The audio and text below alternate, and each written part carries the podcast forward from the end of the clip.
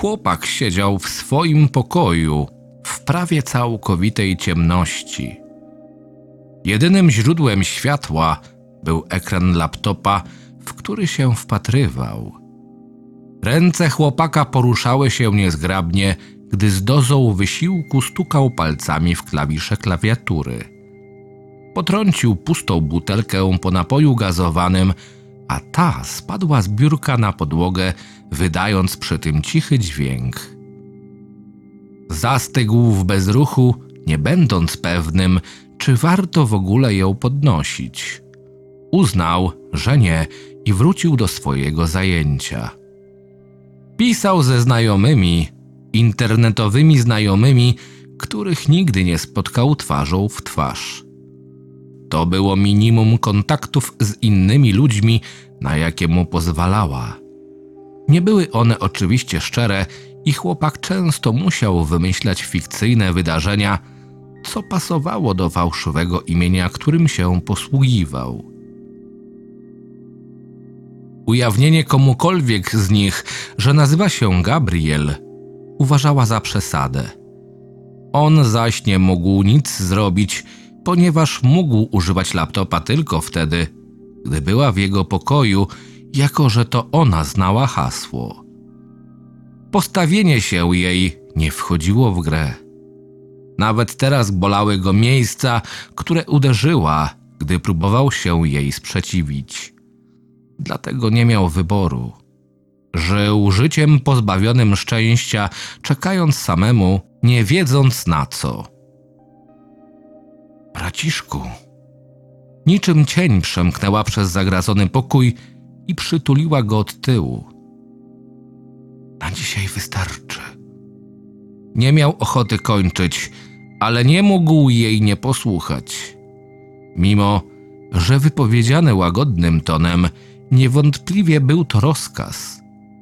Wyłączył laptopa, urywając konwersację z internetowym znajomym bez pożegnania. Dlaczego, siostrzyczko? Zaskoczyło go, jak słabo i cicho zabrzmiał jego głos. Jestem samotna. Chłopak przełknął ślinę. Jestem tu dla ciebie, siostrzyczko. Obróciła jego fotel i spojrzała, i spojrzała mu w oczy, następnie wtuliła się w niego, wsuwając dłonie pod jego koszulkę. Niepewnie odwzajemnił uścisk i lekko poklepał ją po plecach. Wtedy poczuł ból. Jej długie paznokcie zagłębiły się w jego skórze w okolicach żeber. Z ran pociekła krew, a on cicho jęknął. Próbował ją odepchnąć, ale nie był w stanie nic zrobić. Kochasz mnie, braciszku? Tak, Elize. Proszę, przestań, to bardzo boli. Jestem najważniejsza? Gabriel zamknął oczy, powstrzymując łzy wywołane nie tylko bólem, ale też wstydem i obrzydzeniem, jakie odczuwał w tej chwili do niej i do samego siebie. Tak, siostrzyczko, jesteś najukochańszą osobą, jaką kiedykolwiek poznałem. Nie znam nikogo, kto mógłby cię zastąpić. Nie ma nikogo ważniejszego w moim życiu. Jesteś niezastąpiona i zawsze będziesz, siostrzyczko. Nacisk zelżał i siostra oddaliła się, kiedy on leżał na fotelu cicho szlochając. Gdy otworzył oczy, zobaczył, że stoi przy drzwiach. Odwróciła się powoli w jego stronę, jakby wyczuwając wzrok na siebie. Pokój jest brudny, muszę jej powiedzieć, braciszku. Następnie wyszła, a on zamknął oczy, próbując się opanować. Przyszło mu to z większą łatwością niż się tego spodziewał. Możliwe, że zwyczajnie się do tego przyzwyczaił. Teraz, gdy siedział w ciemnym pokoju zupełnie sam, narastał w nim gniew. Czekał, aż przyjdzie ona, kobieta, która zdradziła go i porzuciła, by stać się niczym więcej niż marionetką jego siostry. Jego matka, którą Elizę owinęła sobie wokół palca zaledwie kilka dni po tym, jak w tajemniczych okolicznościach pojawiła się w tym domu. Drzwi otworzyły się. Stanęła w nich kobieta z lekką nadwagą, z twarzą wyglądającą zdecydowanie starzej niż była. Matka rodzeństwa miała 35 lat, a wyglądała na co najmniej 50. Gabriel, proszę cię. Spojrzał na nią z urazą i gniewem. Teraz nie musiał kryć tych emocji. Siostra nie tylko zapewniła go, że nie obchodzą jej jego relacje z matką. Dała mu też do zrozumienia, że jedyną osobą w tym domu, która miała prawo robić mu krzywdę, była ona sama. Czego chcesz? Ostry ton jego głosu wyraźnie nie przypadł jej do gustu. Wyglądała na zranioną, ale nie obchodziło go to. On też był raniony, gdy w przeszłości po prostu ignorowała to, co robiła mu Elize. Gabriel, popatrz jak tutaj wygląda. Prosiłam cię już wczoraj. Mam to w dupie. Gabriel! Kobieta próbowała podejść do niego, ale potknęła się o coś i prawie przewróciła. Nagle zamarła. Zdał sobie sprawę, że jego koszulka nadal jest podwinięta. Krwawe rany i te starsze, pokryte strupami, były teraz na widoku w akompaniamencie sińców. Jego matka zasłoniła usta dłonią. Teatralny gest, pomyślał, coraz bardziej wściekły. Była bezczelna. Synku, co to jest? Jakbyś kurwa nie wiedziała, pomyślał. Kto, kto ci to zrobił? Zbliżała się chwiejnym krokiem, co chwilę potykając się o zalegające na podłodze przedmioty. Zacisnął pięść i zęby.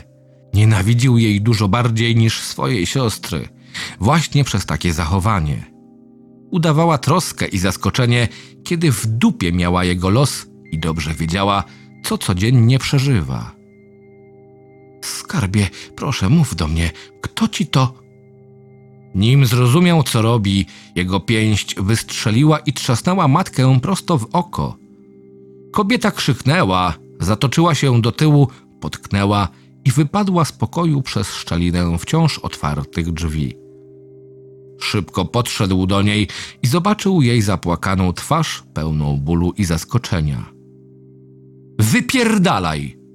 powiedział, po czym zatrzasnął jej drzwi przed nosem. Zaraz po tym, jak opadł żałośnie na swój fotel, Elize pojawiła się w pokoju. Gabriel nie był pewien, czy zwyczajnie zignorowała ranną matkę, czy też jakimś sposobem nie spotkały się. Uderzyłeś ją. A więc opcja numer jeden. Nie mogłem się powstrzymać, siostrzyczko. Usiadła na jego kolanach znów się w niego wtulając. Nie jesteś zła, prawda? Kochasz mnie, braciszku? Tak, Elize, kocham cię. Wtuliła się w niego mocniej i czulej, a on poczuł się dziwnie spokojny i. Braciszku, możesz z nimi popisać jeszcze chwilkę. Wyszeptała w jego ucho, włączając laptopa, a on przytulił ją, tym razem szczerze. Dziękuję, siostrzyczko. Obrócił się na fotelu, a ona odeszła do kąta pomieszczenia, nie potykając się o nic. Chłopak uśmiechnął się słabo. Nie był w żadnym razie szczęśliwy, ale nie był to też najgorszy moment w jego życiu. Jego palce zaczęły stukać w klawisze dosyć niezgrabnie i z dozą wysiłku. Jego długie, pokryte zaschniętą krwią paznokcie utrudniały obsługę klawiatury. Marie siedziała za zamkniętymi drzwiami i szlochała cicho. Jej oko zapuchło prawie całkowicie i przypominało wielką śliwkę. Wiedziała, że powinna to gdzieś zgłosić, ale nie mogła. Gdy jej mąż umarł kilka lat temu, Syn Gabriel stał się najważniejszą osobą w jej życiu. Nie mogła go teraz stracić, był w końcu jej jedynym dzieckiem.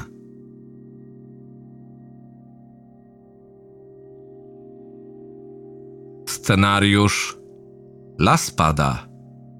Czytał Krystian Kieś. Zapraszam do subskrypcji mojego kanału.